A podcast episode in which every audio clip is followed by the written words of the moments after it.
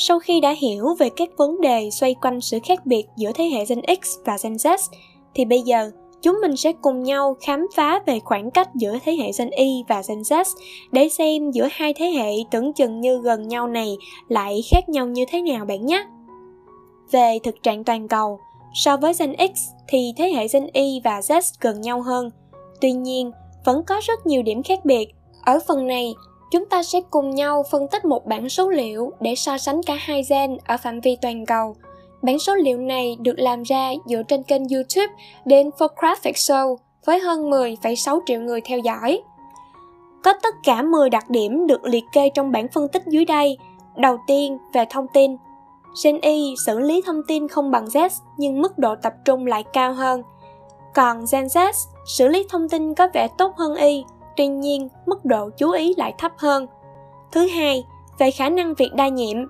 Gen Y với khả năng đa nhiệm còn hạn chế, trong khi đó Gen Z lại có thể làm được nhiều việc cùng một lúc. Thứ ba, Gen Y đề cao sự hợp tác, trong khi đó Gen Z lại chuộng sự độc lập trong làm việc. Thứ tư, người tiên phong trong kỹ thuật số là ai? Gen Y có số lượng tiếp cận Internet từ sớm thấp hơn Z, là thế hệ chứng kiến sự ra đời của điện thoại thông minh, tin nhắn tức thì và Internet. Trong khi đó, Gen Z có số lượng tiếp cận Internet từ sớm cao hơn Y, là thế hệ ra đời trong sự có mặt của Internet. Thứ năm, về thói quen giao tiếp. Gen Y thích làm việc qua điện thoại, còn Gen Z thì thích gặp mặt trực tiếp hơn. 6. Tầm nhìn Gen Y thì bi quan hơn Gen Z, trong khi đó Gen Z lạc quan hơn Y. 7 thiên về sự tiện lợi hay thương hiệu khi mua hàng quan tâm đến thương hiệu nhiều hơn đó chính là nét đặc trưng của thế hệ Gen Y. Còn Gen Z thì chọn sự tiện lợi trong dịch vụ như giao hàng nhanh, công nghệ điều khiển, thường sẽ hỏi ý kiến bạn bè hoặc xem trên YouTube trước khi mua đặt hàng. 8. Về những cách thức học tập Gen Y tập trung cho việc học đại học, gánh nợ, sau đó tự hỏi liệu điều đó có đáng hay không. Trong khi đó, Census quan tâm đến giáo dục thực sự hơn là việc đi đến đại học như một con đường truyền thống. Điều thứ 9 về sự chịu đựng. Sự chịu đựng của Gen Y tốt hơn Gen Z. Gen Y cho người khác cơ hội làm lại khi họ làm sai, còn Gen Z thì kém hơn Y. Một khi làm sai thì say goodbye. 10. Mạng xã hội và người ảnh hưởng. Gen Y thích đến rạp chiếu phim và xem quảng cáo, trong khi đó Gen Z thích lướt YouTube hơn là ngồi rạp chiếu phim, thích nhìn người thật hơn nhìn người nổi tiếng thông qua quảng cáo. Nói tóm lại thì Gen Y và Gen Z có sự giao thoa về công nghệ nên phần nhiều đồng cảm gần gũi hơn thế hệ X và Z. Quay về Việt Nam, Gen Y chịu cực, chăm chỉ, kỷ luật, táo bạo, quyết liệt vươn lên thoát nghèo và đặt nền tảng cho Gen Z. Trong khi Gen Z sinh ra đã là thế hệ của công nghệ toàn cầu, luôn nuôi trong mình những ước mơ hoài bão lớn, rất có cá tính nhưng lại mong đợi sự sung sướng, hay ích kỷ, mong manh, lạc lối và cô đơn. Bạn có thể bổ sung vào bảng trên 3 điểm khác biệt nào dựa vào việc quan sát những người xung quanh được hay không? Hãy chia sẻ điều này với Delist bạn nhé! Nguyên nhân nào đã tạo ra khoảng cách thế hệ giữa Gen Y và Gen Z? Có rất nhiều nguyên nhân tạo ra khoảng cách giữa Gen Y và Gen Z, tuy nhiên chúng ta chỉ sẽ đề cập đến hai nguyên nhân chính đó là hoàn cảnh ra đời và việc sử dụng các thiết bị công nghệ. Về hoàn cảnh ra đời, Gen Y có mặt lúc công nghệ còn chưa phát triển, họ vẫn sử dụng DVD để phát phim, video ca nhạc. Mỗi chiếc đĩa khi được mua về thì đều được xem đi xem lại đến cả chục lần. Lúc này máy tính vẫn cồng kềnh và Internet còn có dây, trong giai đoạn này thì họ chủ yếu bắt đầu thích nghi với lối sống hiện đại. Trong số Gen Y thời bấy giờ, nếu ai sở hữu máy vi tính hay điện thoại thì được xem là giàu có và còn là thần tượng của những bạn đồng trang lứa. Điều này khiến khả năng xử lý thông tin và việc thích nghi với công nghệ của Gen Y thua xa Gen Z. Ở khía cạnh khác, hầu hết Gen Y được sinh ra trong gia đình đông con cái, đối diện với sự cạnh tranh khốc liệt không chỉ ngoài xã hội mà còn là gia đình. Họ khó lòng có thể ngồi im Gen Y chủ động tìm kiếm một cơ hội thay đổi cuộc sống chứng kiến nền kinh tế mở cửa, họ khát khao được làm việc tại một công ty nước ngoài hoặc đi du học chẳng hạn. Còn Gen Z, họ sinh ra đối diện với một thế giới tràn đầy cơ hội ngay từ lúc đầu. Sự thay đổi vượt bậc có thể kể đến như công nghệ 4.0, điện thoại thông minh, iPad, laptop, kết nối mạng không dây, Do đó, việc sở hữu một chiếc điện thoại lúc học tiểu học chẳng phải là đồ dùng xa xỉ, mà đó chính là công cụ không thể thiếu. Vì ba từ không thể thiếu này mà chúng ta dần sinh ra một thế hệ Z rất nhanh nhẹn về công nghệ, luôn nắm bắt mọi thông tin với tốc độ mà Gen Y phải trầm trồ ngưỡng mộ về thời gian sử dụng các thiết bị công nghệ. Thống kê từ Think with Google cho biết rằng, xét đến thời gian online, Gen Y trung bình dành 7,5 giờ mỗi ngày, trong khi con số này với Gen Z là 10 giờ. Thời gian online ít hơn giúp Gen Y phần nào giữ được những phẩm chất truyền thống mà Gen X để lại như đức tính kỷ luật, kiên trì, chịu thương chịu khó. Trong khi đó, những Gen Z không kiểm soát được mình trước cám dỗ của công nghệ hiện đại sẽ phải chịu những thách thức cực kỳ khốc liệt ví dụ như khả năng chú ý hay sức chịu đựng dần trở nên kém đi, từ đó rất khó hoàn thành tốt công việc. Tuy nhiên, ta không thể đổ lỗi cho Gen bởi những sản phẩm công nghệ này được tạo ra từ chính thế hệ của người đi trước. Internet là một thiên đường đầy màu sắc với những video hay trò chơi được tạo ra như một phần thưởng nhanh chóng khiến Gen Z dần quen với hạnh phúc tạm bợ. Thật quá dễ dàng để có thể tận hưởng cuộc sống thông qua việc bật điện thoại lên, xem một bộ phim, chương trình giải trí hay chơi một trò chơi nào đó. Vậy thì cần gì phải làm việc quá nhiều? Sự phát triển đến chóng mặt của mạng xã hội từ TikTok, Snapchat, YouTube, Instagram, Facebook khi Gen Z còn quá nhỏ và chưa nhận thức được tác hại của việc sử dụng không biết chọn lọc thì điều gì sẽ xảy ra? Những đứa trẻ danh sách sẽ dễ bị tiêm nhiễm bởi văn hóa độc hại trên mạng Internet và dần dần trở thành những tên tội phạm ẩn danh chuyên đi công kích người khác hoặc tạo ra một thế giới ngập tràn sự cô đơn, nặng nề hơn là trầm cảm và tự tử khi so sánh mình với thành công của người khác trên mạng xã hội. Đây là những vấn đề nhức nhối mà đến bây giờ vẫn chưa thể giải quyết một cách triệt để. Gen Y có mặt trong thời đại hòa nhập công nghệ, trong khi đối với Gen Z là sự thay đổi vượt bậc ngay từ khi mới sinh ra. Về thời gian sử dụng, Gen Z đặc biệt dành nhiều thời gian cho điện thoại, trung bình 10 tiếng mỗi ngày so với 7,5 tiếng của Gen Y. Tóm lại, hai nguyên nhân chính tạo ra khoảng cách giữa Gen Y và Gen Z đó là hoàn cảnh ra đời và cách sử dụng các thiết bị công nghệ. Bạn đã có bao giờ nhìn vào bản thống kê thời gian sử dụng điện thoại của mình và sau đó cảm thấy hoảng hốt vì nó hay chưa? Nếu có, thì hãy đừng ngần ngại chia sẻ điều đó với Delist nhé. Và câu hỏi đặt ra là tại sao chúng ta cần phải thu hẹp khoảng cách giữa thế hệ Y và thế hệ Z? Giữa Gen Y và Gen Z thông thường sẽ nảy sinh ra các mối quan hệ gia đình như cha mẹ Y, con cái Z, anh chị Y, em Z, chồng Y, vợ Z, vân vân.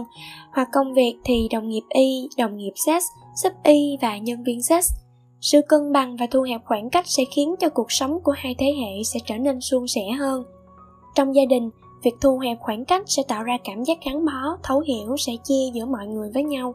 Gia đình là tế bào của xã hội, khi tế bào khỏe mạnh, xã hội cũng sẽ phát triển. Gia đình có các thế hệ luôn cảm thông cho những khuyết điểm của đối phương và nỗ lực vượt qua rào cản, thì tương lai phát triển sẽ theo chiều hướng tích cực. Trong công việc, thay vì chỉ trích đổ lỗi, các thế hệ sẽ dần dần nhận ra điều gì mới thực sự là nguồn gốc của vấn đề và tìm cách giúp đỡ lẫn nhau. Con người tiến lên, công ty thành công, kinh tế nước nhà thịnh vượng đó chẳng phải là điều mà ai ai cũng mong đợi hay sao? Sự thu hẹp khoảng cách giữa thế hệ y và z tạo ra một môi trường lành mạnh về gia đình và cả công việc. Điều này không chỉ làm nên năng lượng tích cực cho chính cá nhân mà còn lan tỏa đến xã hội của những người sinh sống ở đó. Riêng bạn sau khi biết nguyên nhân là gì bạn có nghĩ thêm được những giải pháp nào nữa hay không? Nếu có, hãy chia sẻ cùng đi list nhé. Sau khi đã tìm hiểu các vấn đề gây ra khoảng cách thế hệ giữa Gen Y và Gen Z, thì đâu là giải pháp thiết thực dành cho việc này? Chúng ta hãy cùng tìm hiểu thôi nào. Xét thấy trong hai nguyên nhân tạo ra khoảng cách, hoàn cảnh là thứ không thể thay đổi, vậy thì chỉ còn một giải pháp, đó chính là điều chỉnh việc sử dụng các thiết bị công nghệ. Về phía Gen Y, để cải thiện tốc độ xử lý thông tin, họ nên dành thời gian hàng ngày cập nhật tình hình thời sự, đời sống, xu hướng thông qua các trang báo, tạp chí uy tín, không chỉ hỗ trợ tăng mức độ hiểu biết về xã hội, điều này còn giúp Gen Y có cái nhìn bao quát đối với thế hệ Gen Z. Hơn nữa, Y nên cảm thông cho Z nhiều hơn. Hãy hiểu rằng Gen Z có rất nhiều cám dỗ và số lượng các bạn vượt qua được để vươn đến thành công là thiểu số. Gen Y cần tập trung vào chính mình, nỗ lực trở thành một tấm gương tốt, sau đó mang các câu chuyện đầy cảm hứng để lan truyền thông qua Internet với các trang mạng xã hội, mà nơi tập trung đều là hầu hết các bạn Gen Z. Đối với thế hệ Gen Z, nên có những kế hoạch cụ thể cho việc sử dụng điện thoại nhằm mục đích giải trí của mình. Ví dụ, thay vì dành 10 tiếng để lướt điện thoại mỗi ngày thì quan tâm đến các mục tiêu khác như học trang điểm, tập thể dục, học nấu ăn, học thiết kế, học viết, đọc sách, vân vân, tùy theo nhu cầu của mỗi người. Nhiều Gen Z không hiểu vì sao mình suốt ngày ham hưởng thụ và thiếu tập trung, cho đến khi xác định thủ phạm lại chính là chiếc điện thoại mà bản thân dùng hàng ngày. Điển hình như ứng dụng TikTok một ứng dụng rất cuốn hút được tạo ra bởi thế hệ y. Mặc dù nhiều người có thể tận dụng tiktok để trở nên nổi tiếng, bán các sản phẩm và giàu có, thế nhưng vẫn thuộc bộ phận số ít.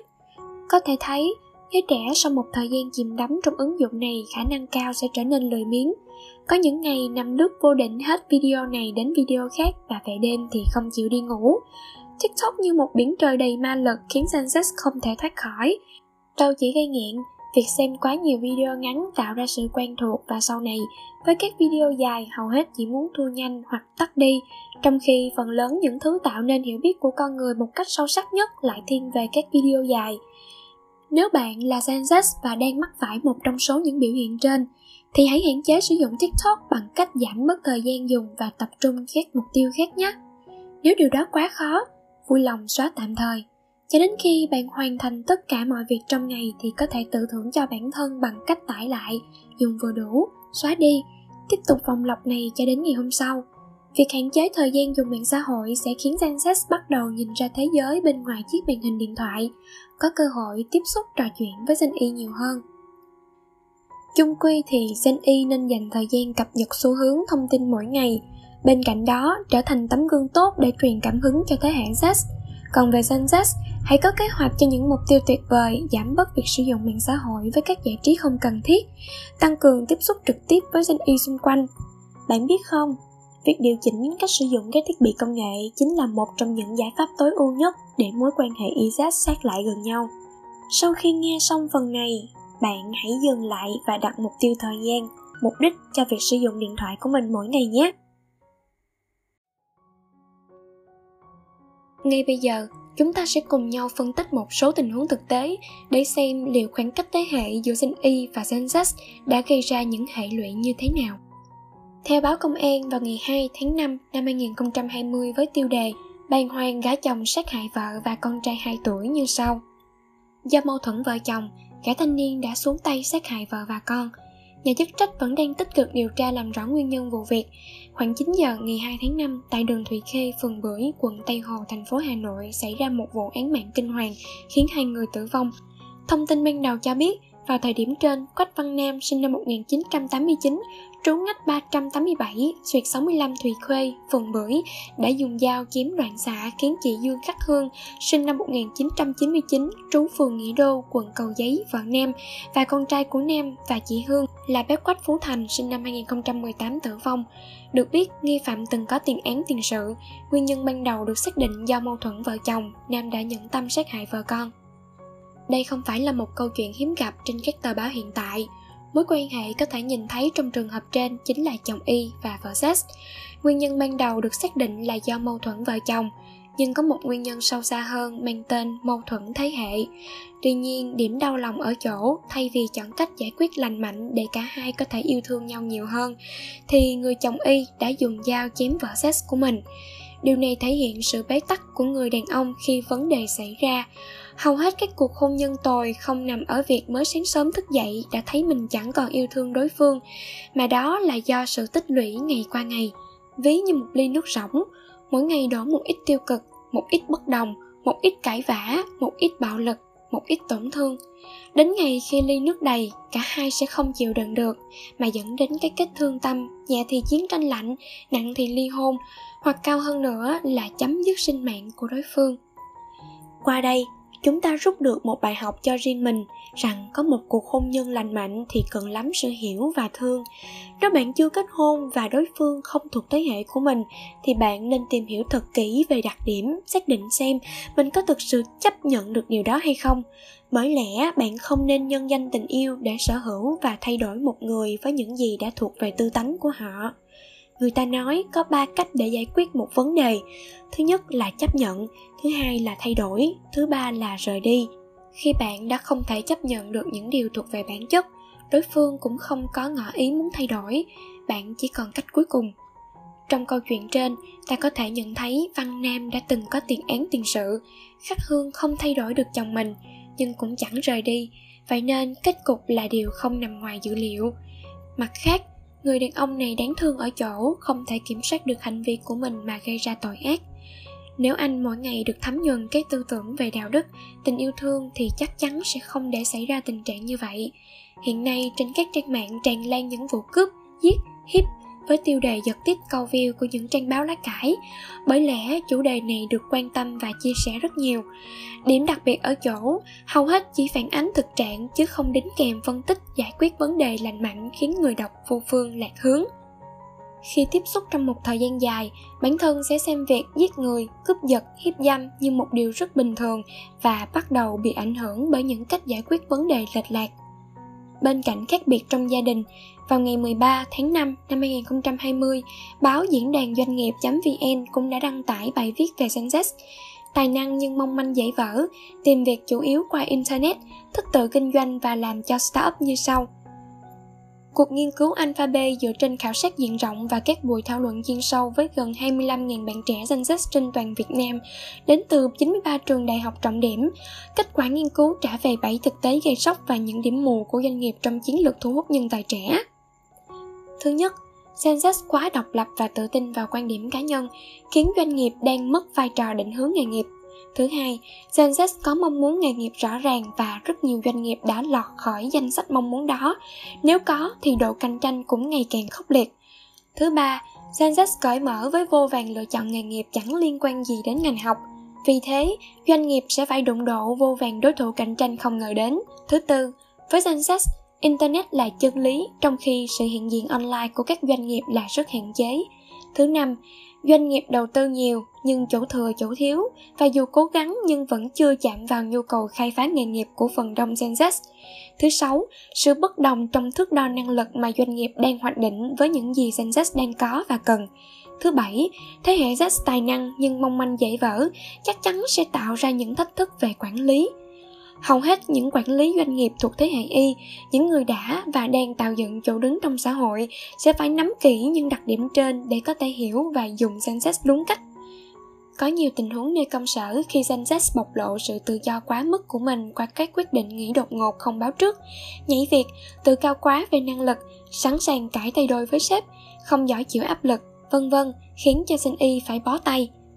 Gen nên biết cách tạo ra giới hạn cho sự thoải mái của mình, thể hiện cá tính đúng lúc và tôn trọng cấp trên để tạo ra được những hình ảnh tốt đẹp hơn của thế hệ mình trong tương lai. Nhìn chung, những câu chuyện về khoảng cách thế hệ không phải là vấn đề xa xôi tại châu lục nào đó mà ngược lại, rất gần gũi ở nơi chính gia đình mình. Trong cuộc sống, đôi khi chúng ta không cần phải trải qua quá nhiều sai lầm, nhận lấy hậu quả rồi mới coi đó là một bài học.